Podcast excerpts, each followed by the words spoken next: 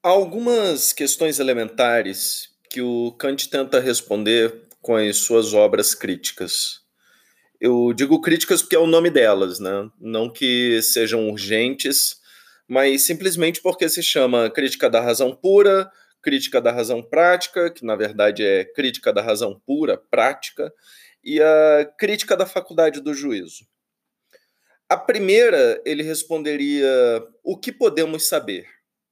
E vai investigar os limites da razão humana, fazendo uma inovação no debate filosófico, porque ele reúne os principais racionalistas com os valores empiristas. Antes, tinha uma, tinha uma briga sobre como adquirimos conhecimento, se pela razão ou pela experiência. Não. Havia quem dissesse que os nossos sentidos nos enganam, como quando você está no ponto de ônibus esperando 455, vê ao longe, fica todo feliz que o tédio da espera acabou, chama o ônibus confiante para quando ele se aproximar de você, o seu sorriso virar uma carranca, virar um descontentamento. Afinal, quando chegou perto, você viu que não era o 455, mas era, na verdade, o 422. Né? O negócio é que os seus olhos te enganaram. E que garantias você teria que eles não continuam a te enganar? Descartes, então, faz toda uma argumentação, fazendo uso do ceticismo como método para defender a razão como única fonte razoável de conhecimento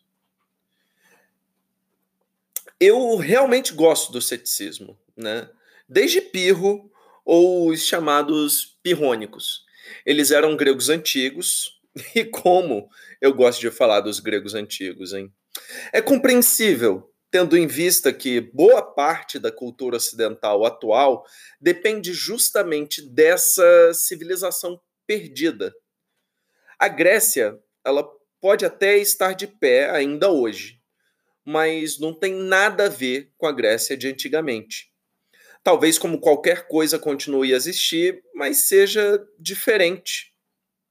Como era o sabor e a crocância da bolacha negresco antes de chegar o biscoito óleo.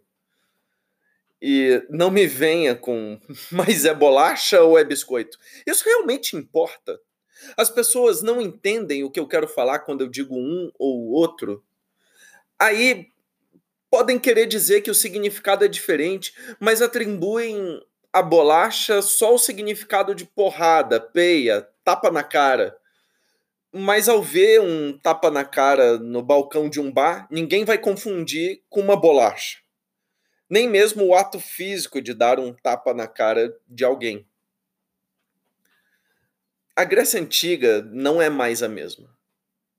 Assim como a qualidade do biscoito mudou da minha infância até os dias atuais. Eu não posso dizer o dia de hoje, porque faz tempo que, que eu não compro esses pacotes, né? mas o que não é mais o mesmo também é o ceticismo. Mesmo que tenham alguns autores que interpretam o nosso tempo à luz do pirronismo, como Porchat e Bica. Não, né? não confunda com o comediante. Então, Descartes pega o ceticismo à luz de sua necessidade. Não para ficar tranquilo em cima do muro, mas para assumir o lado em que se está. Ele já era racionalista e, apesar de ser reconhecido como pai da ciência moderna, empírica por excelência, né, ele continuou sendo racionalista. Tá, vamos lá. Kant também é dogmático Metafísico como que?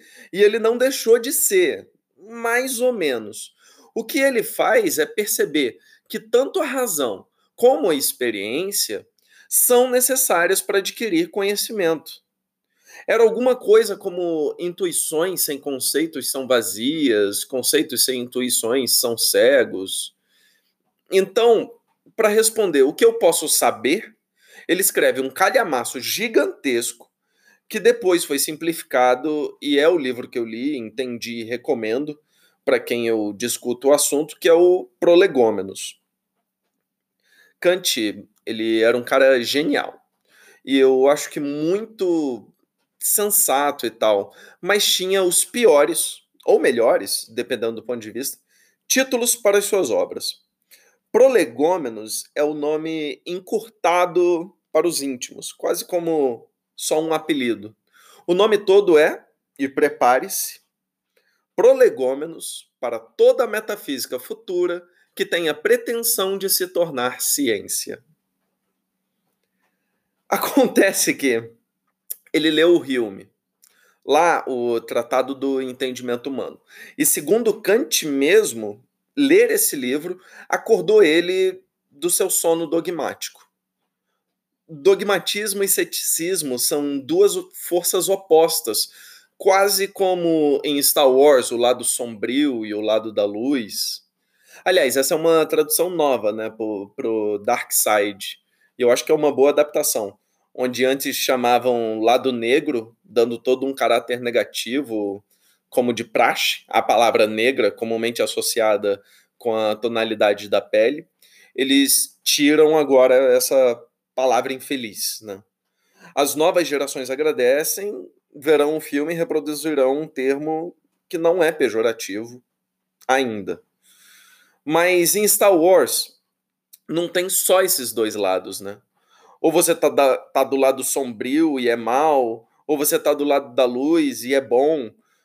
Os Jedi, os Siths, os Siths, é, eles estão sempre num meio termo, lutando por um equilíbrio, tendendo mais para um que a outro, mas nunca num extremo absoluto. Antes de ser comprado pela Disney, tinha até um gray side, um lado cinza. Enfim, entre ceticismo e dogmatismo, eu diria que é a mesma coisa, inclusive. Né? Eu não, né? Eu digo isso a partir do que li de outros caras. Esse em específico é Schlick, um lógico positivista extremamente empirista, fã da ciência moderna como o quê? Assim como Vader, mesmo do lado sombrio, mata o Palpatine, vilão mor, também um cético não fica duvidando de tudo o tempo todo. Nem um dogmático vai acreditar em absolutamente tudo que a sua crença lhe impõe. O cético não vai duvidar que o ônibus, no final das contas, era o 422 mesmo. Ah, não, mas vai que aquele ônibus nem existe. Meu irmão, ouvir esse tipo de argumentação me faz ser mais cético ainda e questionar a reforma psiquiátrica. Né? você precisa de ajuda. Assim como um dogmático ainda vai alimentar dúvidas no seu coração. Palavras do Schlick. Eu acho que no Questões Irrespondíveis. Não. Apesar de reconhecermos no Kant um metafísico dogmático, não podemos negar que em sua principal obra ele aponta para um equilíbrio ele também advoga por um empirismo e reconhece a importância do, do ceticismo. Eu não tenho a menor ideia de por que eu estou falando disso, se o que eu quero falar não é sobre a primeira questão fundamental. Né? O que me interessa mesmo é a segunda pergunta que o Kant tenta responder com a sua crítica da razão prática. Também tem uma obra menor, mais fácil de ler, que é a Metafísica dos Costumes mas é sempre bom começar pelo começo. Então, recomendo também a fundamentação da metafísica dos costumes. A pergunta que me interessa diz respeito com ações, com o que podemos fazer. Kant, ele já parte de um pressuposto deontológico, e ele não quer saber o que podemos fazer, mas sim o que devemos fazer. Não se trata de poder, mas de dever moral. Eu prefiro dar alguns, muitos passos para trás, voltar lá aos gregos antigos, voltar a um autor que disse que queria falar sobre, mas eu acabei não falando muita coisa. Né? Ouvindo as minhas gravações, eu percebo como dá para melhorar isso aqui em questão de conteúdo inconsciente de qualidade argumentativa. Né? eu acho que seria muito difícil explicar a ética kantiana deontológica já de primeira. É preciso partir de algo mais elementar. E eu acho que eu acho que Aristóteles pode ser um bom ponto de partida. Inclusive, esse era bem o método aristotélico, né? Separar as coisas em suas partes e falar delas das mais simples até a mais complexa. Não que eu chegue aos pés de Aristóteles e me ache fodão aqui para também querer explicar o mundo dessa forma. Eu não estou explicando o mundo, eu só estou pegando as explicações que outras pessoas deram e tentando sintetizar isso, assimilar na minha cabeça da melhor forma que eu possa. Né? Esse gravador é a minha testemunha e eu estou aqui só tentando organizar a casa, arrumar as ideias na minha cabeça. Eu não posso pretender também explicar tudo nos mínimos detalhes. Eu estou indo nessa aqui de cabeça. Fonte vozes da minha cabeça. Mas não são vozes, né? É só a minha memória mesmo que eu já testei aqui. É falha então eu não posso confiar tanto assim no que eu estou falando. Eu tomo isso como incentivos para me levar à releitura e à leitura mesmo de coisas que eu já vi, mas também outras que eu ainda não conheço. Na, ainda não investiguei, nem encontrei quem investigasse por mim.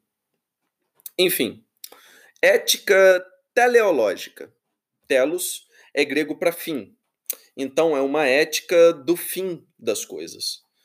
Talvez a gente faça uma confusão entre fim de término e fim de finalidade. Não é de todo ruim esse duplo sentido da palavra, né? Para os positivistas lógicos, o pessoal do Círculo de Viena, era um problemão, né? O próprio Carnap fala que é uma pena que a nossa língua seja ambígua e eles estarão ao longo de toda a sua produção acadêmica em busca de uma superação disso, como é o próprio título do artigo, A Superação da Metafísica pela Análise Lógica da Linguagem. Tanto superam que estamos aí, né? Firme e forte com metafísica para todo lado. Mas é melhor eu não falar muito de metafísica agora, porque é um assunto deveras cabuloso. Eu não saberia falar de metafísica porque não sei nem ler direito a metafísica. Isso é, a não ser que a gente já assuma que um dos aspectos metafísicos da vida seja a própria ética. E também a própria linguagem, né? Mas vamos manter isso entre a gente por hora. Uma curiosidade que não sei se é real sobre a palavra metafísica ela foi criada pelo pessoal que estava catalogando as obras de Aristóteles, aparentemente. Né? E estavam lá eles organizando todos os seus textos, colocando em seu devido lugar o que era de lógica, o que fosse de dramaturgia, etc, etc. Aí listaram por último os livros onde ele fala da física. Por último não, né? Porque tinha ainda um monte de texto que não sabiam onde colocar simplesmente não encaixava em lugar nenhum o que eles já haviam catalogado. Então alguém teve a brilhante ideia de colocar só depois dos livros de física, além da física, metafísica. Tipo aquele meme da época do filme Inception, né, a origem. Uh, that's so meta. O meta é justamente o além desse algo. Se falamos em metalinguagem, a gente está falando de uma linguagem utilizada para falar da própria linguagem, como os sonhos dentro de sonhos do filme. Eu nunca investiguei a fundo para saber se isso é real. Essa história com certeza me foi contada com floreios e eu falo aqui talvez com mais outros embelezamentos ou até enfeioramentos. Mas é meio que já disse do Spinoza, né? O conhecimento por ouvir dizer é horrível. Mas eu me prendi a muitas outras coisas que só ouvi dizer. Confiei nos que me ensinaram, quer fossem professores, quer fossem só pessoas que eu dei ouvidos uma época atrás. E não fazemos isso todo mundo? Como podemos ter certeza o tempo todo? Ficar investigando tudo a toda hora, transformar a vida num fact checking constante, não é lá o meu plano de vida, né? Sendo bem sincero, eu não sei ainda qual é o meu plano de vida. Viver certamente, mas o que fazer com essa vida, mínima ideia. Eu não tenho noção nenhuma de que fim eu pretendo levar com isso. Né? Aristóteles sabia. Observando bem a natureza, ele chegou à conclusão que tudo se encaminha para um fim. Como uma como uma evolução natural. E vai percebendo que as coisas mais simples, elas se encaminham para as mais complexas, justamente em busca desse fim. Qual era até aquele ponto a maior realização da natureza? Ora, para ele era a polis, a coisa mais complexa e onde de fato a natureza se realizava, alcançava o seu objetivo. E qual era então o fim da polis? Talvez eu devesse fazer outro parênteses aqui, que estenderia essa gravação em mais tempo do que eu estou disposto a dedicar agora. Eu sei que eu faço isso muito, né? Mas para que a pressa? Para falar da ética do Kant, eu disse que tenho que falar da ética do Aristóteles. Mas comentando agora, eu percebo que é preciso dar mais um passo atrás. Pelo menos e falar da política dele, da política de Aristóteles.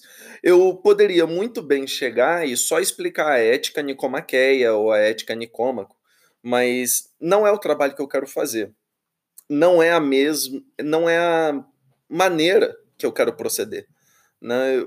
Eu vou voltar para esse assunto depois, como tendo a fazer com muitas coisas na minha vida né? Eu me recuso a dar prosseguimento em algo sem antes fazer tal e tal, e no fim eu não faço nenhum e nem outro.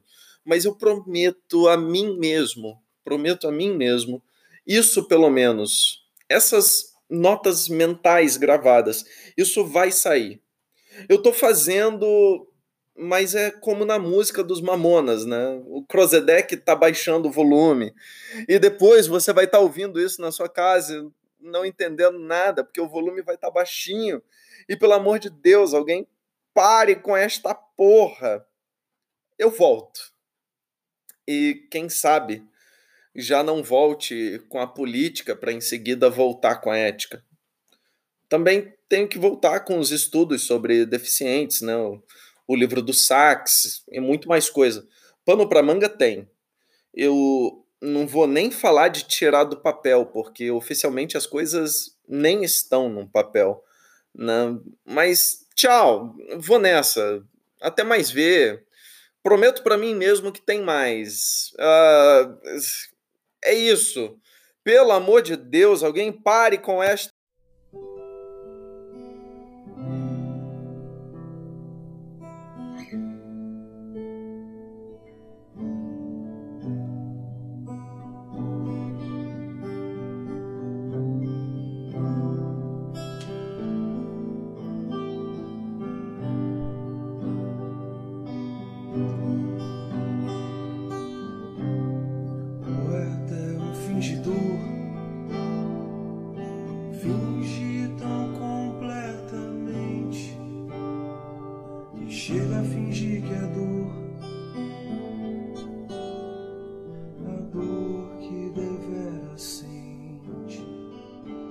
Olá, meu nome é Pedro Lima e você acabou de ouvir ao podcast amador Autopsicanálise.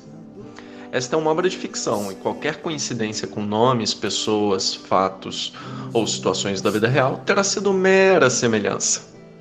A música de encerramento é o poema Autopsicografia de Fernando Pessoa, interpretado pelo músico Rudi Vilela. Se quiser mandar perguntas, críticas, apontamentos, só me procurar no Twitter. Minha conta lá é periquito8. Tenha uma boa semana e não falte às suas sessões com o Psi. Um grande abraço.